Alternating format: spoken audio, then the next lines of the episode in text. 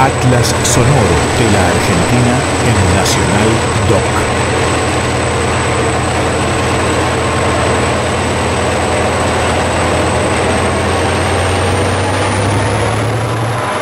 Hola compañeros, nos encontramos detenidos en el kilómetro 1299, ramal C14, provincia de Salta, más conocido lugar como La Bomba. Acá se tomaba agua en la época de vapor. Registro sonoro del tren y empleados ferroviarios en la estación Gobernador Manuel Solá, ubicada en el departamento Rosario de Lerma, provincia de Salta. Llegando a Salta desde Socompa, realmente estamos muy, muy agradecidos. ¡Viva la paz! ¡Viva! ¡Viva la paz!